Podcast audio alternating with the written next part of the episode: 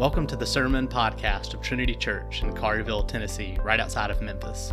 For more information about our church, please visit our website, trinity901.com. Several years ago, we were in New York City at Christmas time. We were in Manhattan, and if you have never been there during this season, it's wonderful, it's magical, it's special.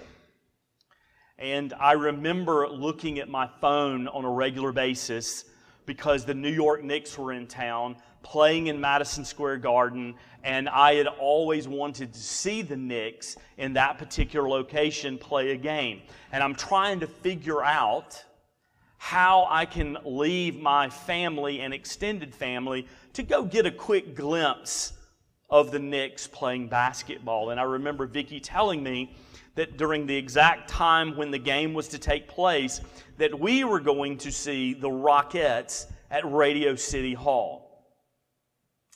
I have seen the Rockettes on TV. I was not very excited about going to see the Rockettes. Wanted to see Radio City Hall, but I was not interested in their Christmas special. So we went as a family, our extended family was there, and for the first part, it was exactly what I expected women kicking their legs up in the air and jingle bells. And it was very Christmas oriented in terms of like a Christmas special you would see on TV. It was nice. But it wasn't the Knicks in Madison Square Garden. And then the show took a major turn in another direction. I had done no research on what this Christmas spectacular was. I wasn't expecting this. The turn that it takes was very Christ centered and very Christ oriented. And this caught me off guard to be in such a secular place in our nation. And without going into great detail, they do a live nativity. It's not, it's not exactly what you think, but it was incredible. It was unbelievable. And then the screen comes down, and this professional actor with a professional voice reads a poem called The Solitary Life. And I want to read it to you. I want to read it to you this morning. He was born in an obscure village the child of a peasant woman.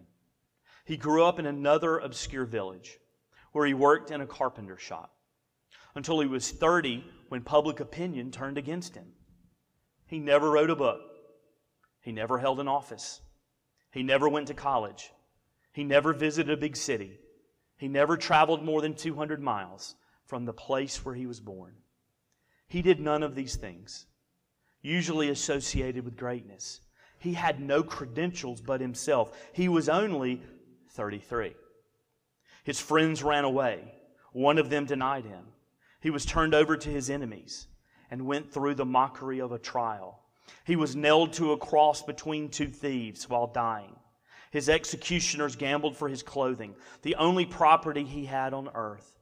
When he was dead, he was laid in a borrowed grave through the pity of a friend. 19 centuries have come and gone, and today Jesus is the central figure of the human race and the leader of mankind's progress. All the armies that have ever marched, all the navies that have ever sailed, all the parliaments that have ever sat, all the kings that ever reigned put together have not affected the life of mankind on earth as powerfully as that one solitary life and I sat there in the Radio City Hall, overcome by what I had just seen.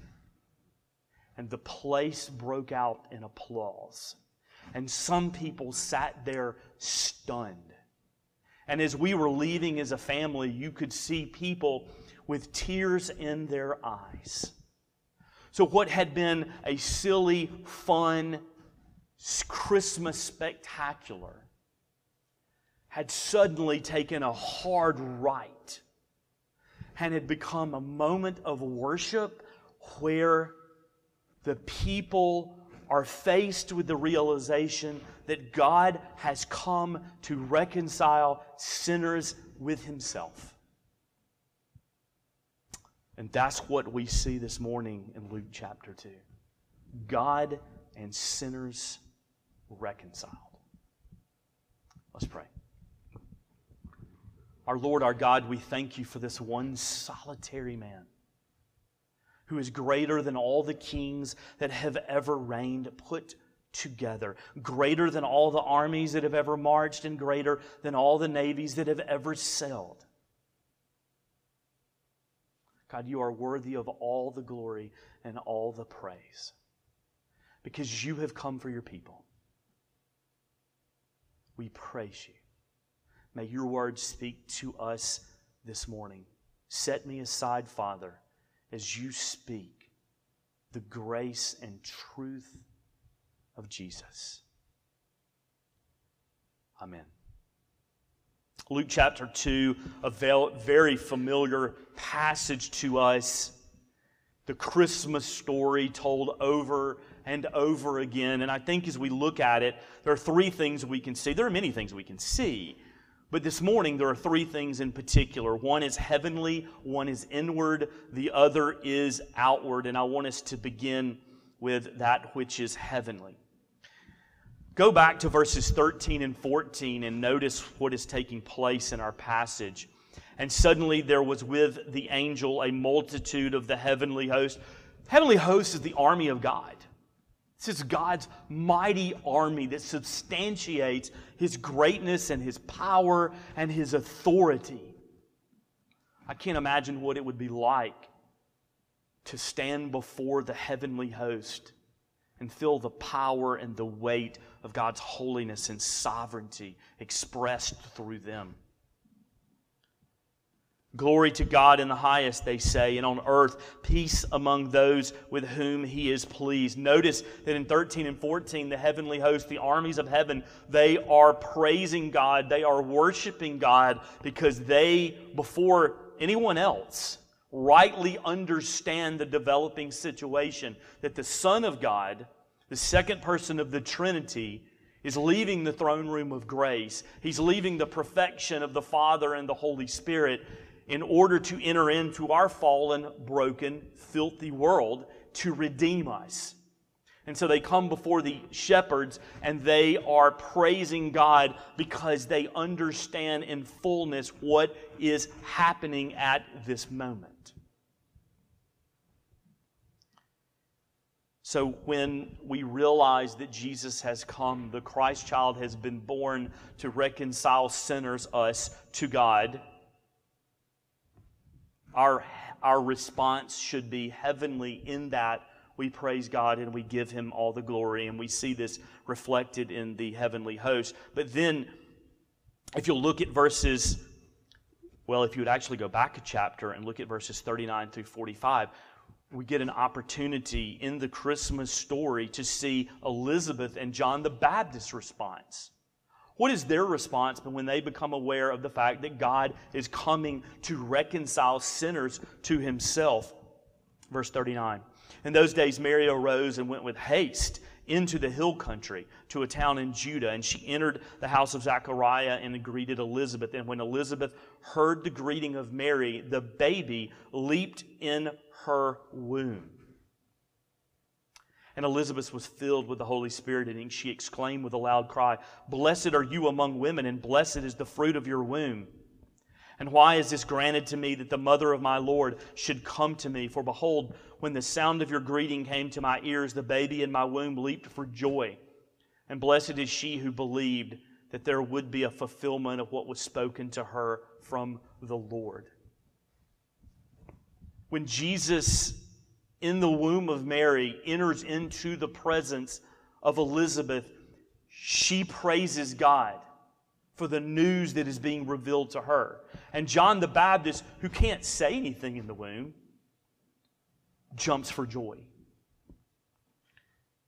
When we realize that God has reconciled us to himself, when we think about the Christ child coming to redeem us, it should move our heart heavenward. That it should produce in us a desire to worship our God because He has not forgotten us, because He loves us, because He cares about us. He longs for us to be in His presence. We are a part of His family, we are His children. Jesus is our older brother.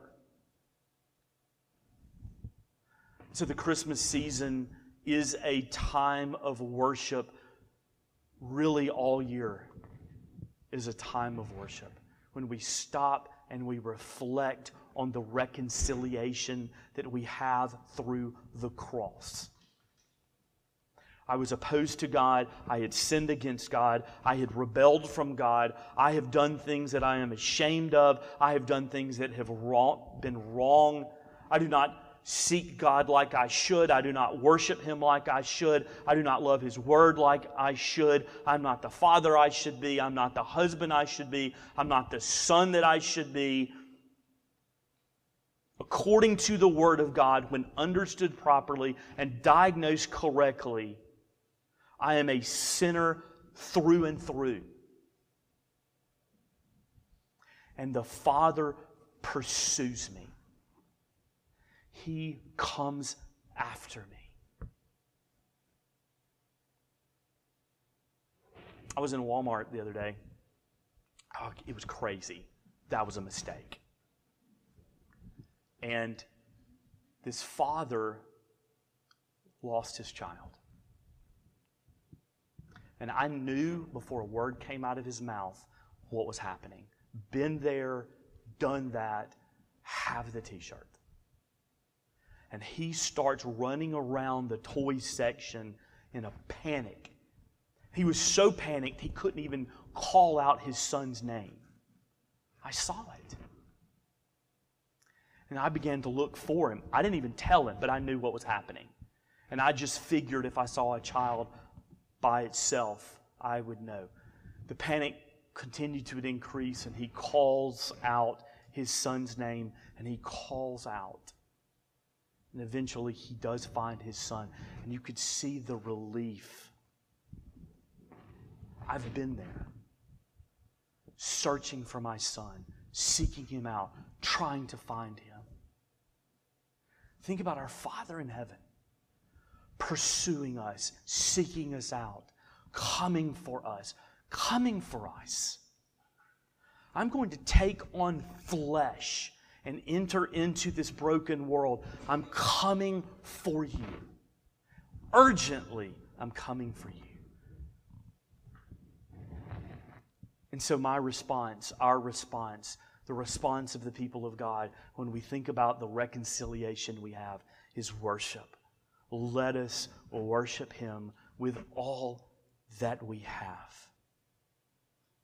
Number two, when we think about God and sinners reconciled, our response is heavenly. Our, our response is also outward, it's evangelistic. Here verses 16 through 18. And they went with haste and found Mary and Joseph and the baby lying in a manger. And when they saw it, they made known the saying that had been told them concerning this child. And all who heard it wondered at what the shepherds told them. To me, that's fantastic. And it's often an aspect of this story that you don't hear. That the angels appeared to the shepherds, the shepherds go to Bethlehem, the shepherds worship Christ the King, but then they leave and they tell everybody about it. And so, if we have manger scenes at home, maybe on the 26th, we need to take the shepherds and put them on another side of the house and say, they're telling people about Jesus. Because that's what they do. They have been transformed by the realization that God is coming for mankind. And so they make it their urgent business to tell everyone. Now, we understand, according to the Gospels, that people had a hard time coming to the realization of what it was that they were talking about. Again, later on in the Gospels, Jesus' own family didn't fully understand who he was. They thought he was crazy. But at this moment in time, in this Christmas story, the shepherds are going to other people and they're saying, You're not going to believe this. The heavenly hosts have appeared before us. God has told us that he has come in the flesh in order to reconcile mankind to himself. He's in Bethlehem and he's a baby. You need to hear this. This is life changing. God has come to transform you, to bring you to Himself, to cleanse you from your sins, to give you a new heart. This is, this is the greatest story ever told. Because of this solitary baby in a manger. So the shepherds should be an encouragement to us at Christmas time that we should not contain this story to ourselves. It's something that we have to tell other people. This is unbelievable good news about a king who is inviting you into his kingdom and he is going to perfect you and all things and reconcile them to himself. Who doesn't need to hear that? Who doesn't need to know that? So the question often is, or the question I've wrestled with as I've been looking at this text this week, is if we're not excited about this and we're not telling others, how much has it transformed us? How much has the gospel of grace transformed our hearts if we're not willing to tell others? Is something I've wrestled through this week.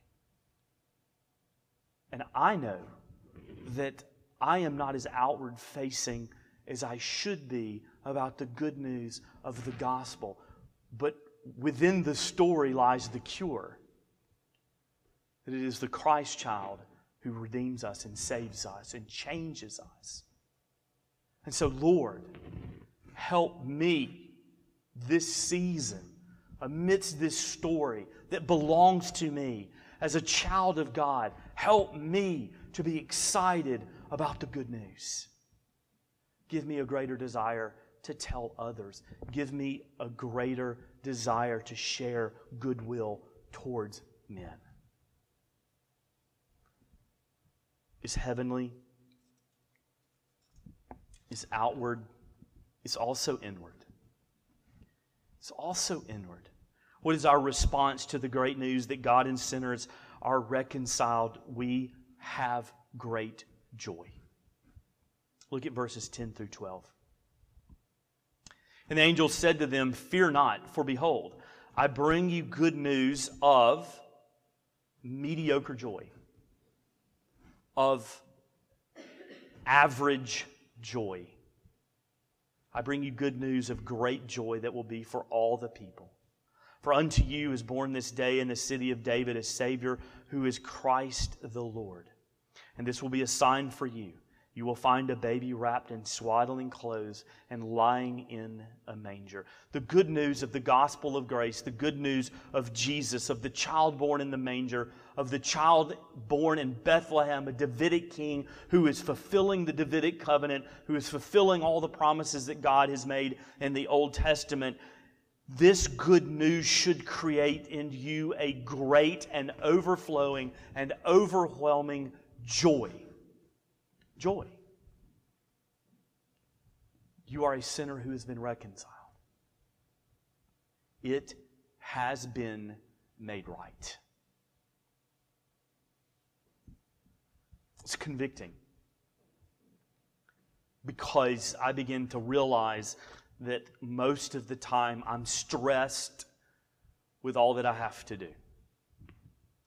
And I realize that there are issues in my life that sometimes turn my attention away from the fact that Jesus has come for me. And so I begin to think about other things on a very consistent basis that are often not joyful. And what it does in turn is produces in me a less than joyful spirit. And when I come to Luke and I come to chapter 2 and I have to wrestle with the text, The Holy Spirit begins working in me and says, Hunter, you need to stop. And you need to realize what I have done for you. And that's unbelievable. That He has given me a new heart, that He has given me a new life, that He has allowed me entrance into the kingdom of God, that although we only see it in part right now, one day the kingdom in all its fullness will belong to me. The cross of Jesus Christ, the empty tomb, when I understand it correctly, overwhelms all the issues and struggles and problems in my life. I belong to the high king of heaven. Think about that. You belong to the high king of heaven. He is your father, and he cares for you. So much so that his son came for you. It's a heart adjustment for me. And I ask the Holy Spirit to take this text and to change me, to take my heart and to work on it, to fix it. That I need this Christmas joy right here, right now, but I need it all year long. I need the Holy Spirit to work in me, to help me understand the joy I have, a joy that the world cannot fully understand. Trust me on that. And that that joy will be with me every step of the way, even as we talked about many weeks ago, even through the valley of the shadow of death. That the light of Christ is ever before me. Let me encourage you with something else. This is from Hebrews chapter 12, verses 1 through 2. Therefore, since we are surrounded by such a great cloud of witnesses, let us lay aside every weight and sin which clings so closely, and let us run with endurance the race that is set before us, looking to Jesus. Now, notice this looking to Jesus, the founder and perfecter of our faith, who, for the joy that was set before him, endured the cross, despising the shame, and is seated at the right hand of the throne of God. Goodness.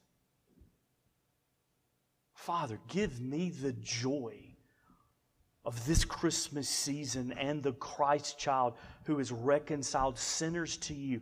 Give me this joy. Help me understand that He endured the cross. Why? For the joy that was set before Him. What? Wait a second. What? that Jesus leaves the presence of the Father and he comes to drink the cup of wrath, to take our eternal punishment on the cross. Joy set before him. Jesus was willing to do that for us because it was joyful for him to obey the will of God, knowing that through obedience, through the cross, through drinking the cup of wrath, through taking our punishment, that he would become our older brother. And that he could present us spotless as a present to the Father. So, for that joy, he experienced hell on earth.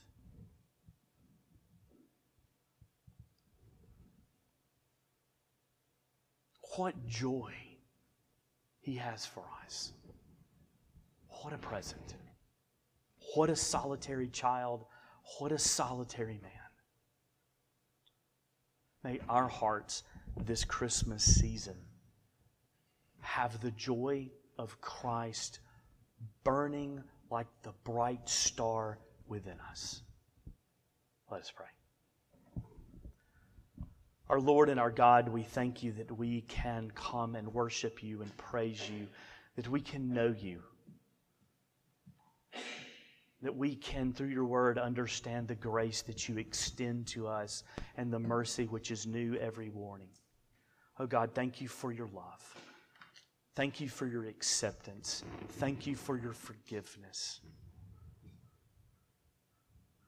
May it produce worship in our hearts, a joy that cannot be controlled. And Father, may there be within us an excitement to tell others about who your Son is and what he has done for us for the joy set before him. It's in his name we pray. Amen.